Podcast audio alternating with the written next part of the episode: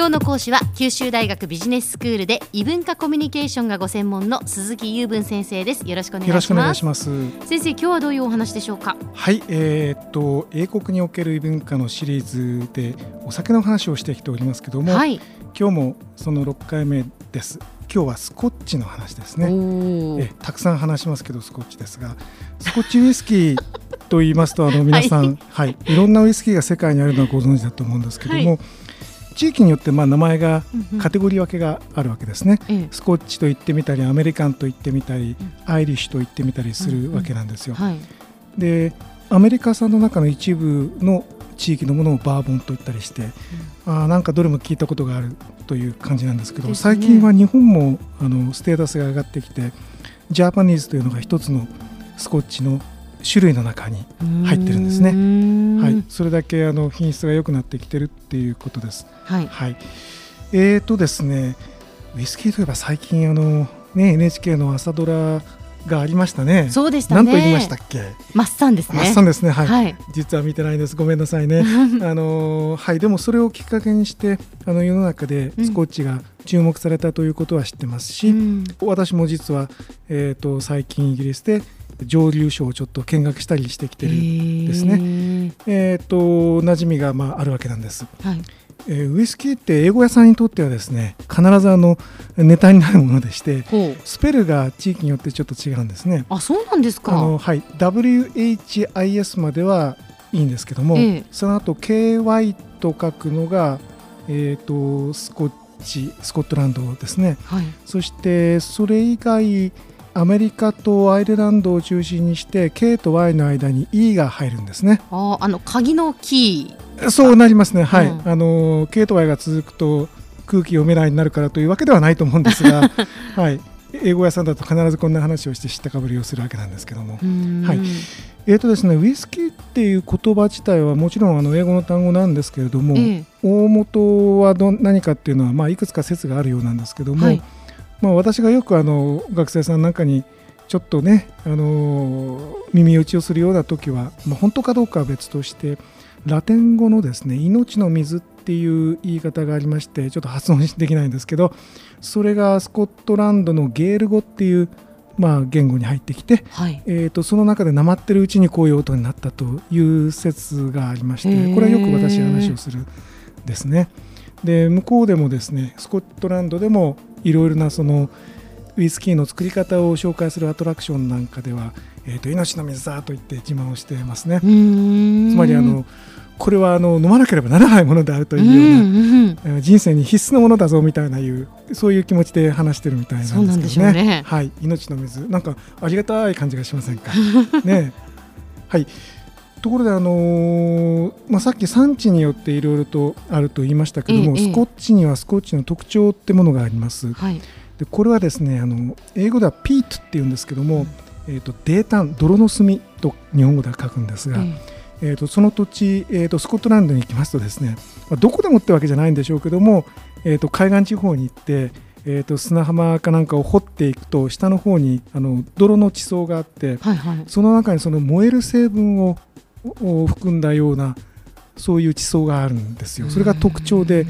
その土地にたまたまそういう地層があったからそれをその燃料に使ってでそれでその原料になる麦をいぶしているうちにその泥炭の匂いがつくのがスコッチのこの香りの特徴になるっていうことなんですよね。そうなんですね、はい、これはあのアイルランドにはないやり方で、ええ、あの味わいが全然違うというふうに言われています。もちろんあのアメリカンとかカナディアンとかジャパニーズとかそれぞれの味があるわけなんですね。うん、でスコッチというと、まあ、そこだけで知識が終わる方もいると思うんですが僕も昔そうだったんですけども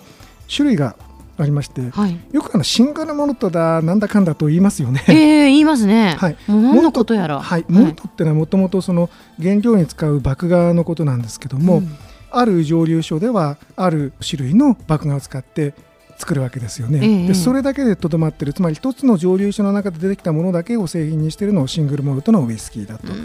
いうんですが普通はですねこれにあのグレーンウイスキーといってトウモロコシその他の穀類を入れて作ったウイスキーとそのモルトで作ったウイスキーを混ぜてブレンデッドっていう形で売るのが普通なんですね。でもともとウイスキーっていうのはそのようにしていろんなところでできたものをそのプロのブレンダーっていう人がいろんな組み合わせでもって作る。その組み合わせの絶妙さがあの製品としての価値になる。っていうのが普通なんですね。でその腕の見せ所なわけですよ。はい、ところが、えーと、最近ではその蒸留酒を一つ一つの味わいがはっきり出てるシングルモルトってやつもまあ、もてはやされていて、ふくよかさっていうのはあのあまりないんだけれどもその非常にはっきりとしたシャープな味わいがある、まあ、これは好みの問題だと思いますけどね、でこのシングルモルトっていうのは、まあ、非常に貴重で普通ブレンドしているものですからシングルモルト結構高いですね。はい、そしてあの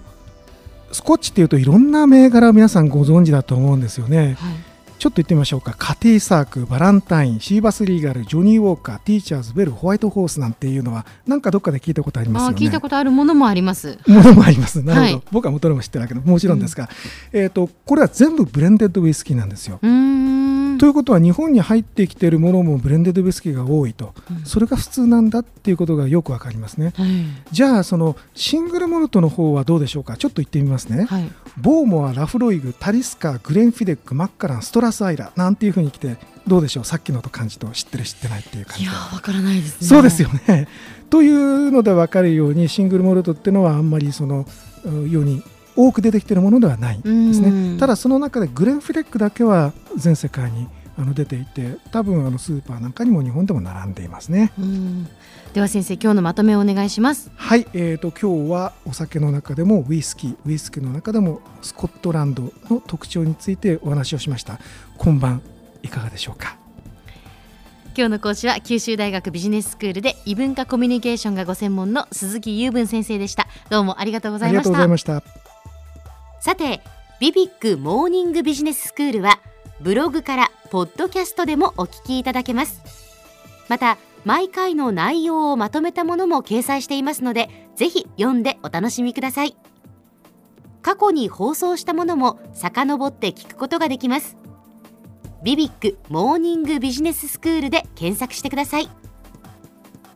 ビビックモーニングビジネススクールお相手は小浜もとこでした。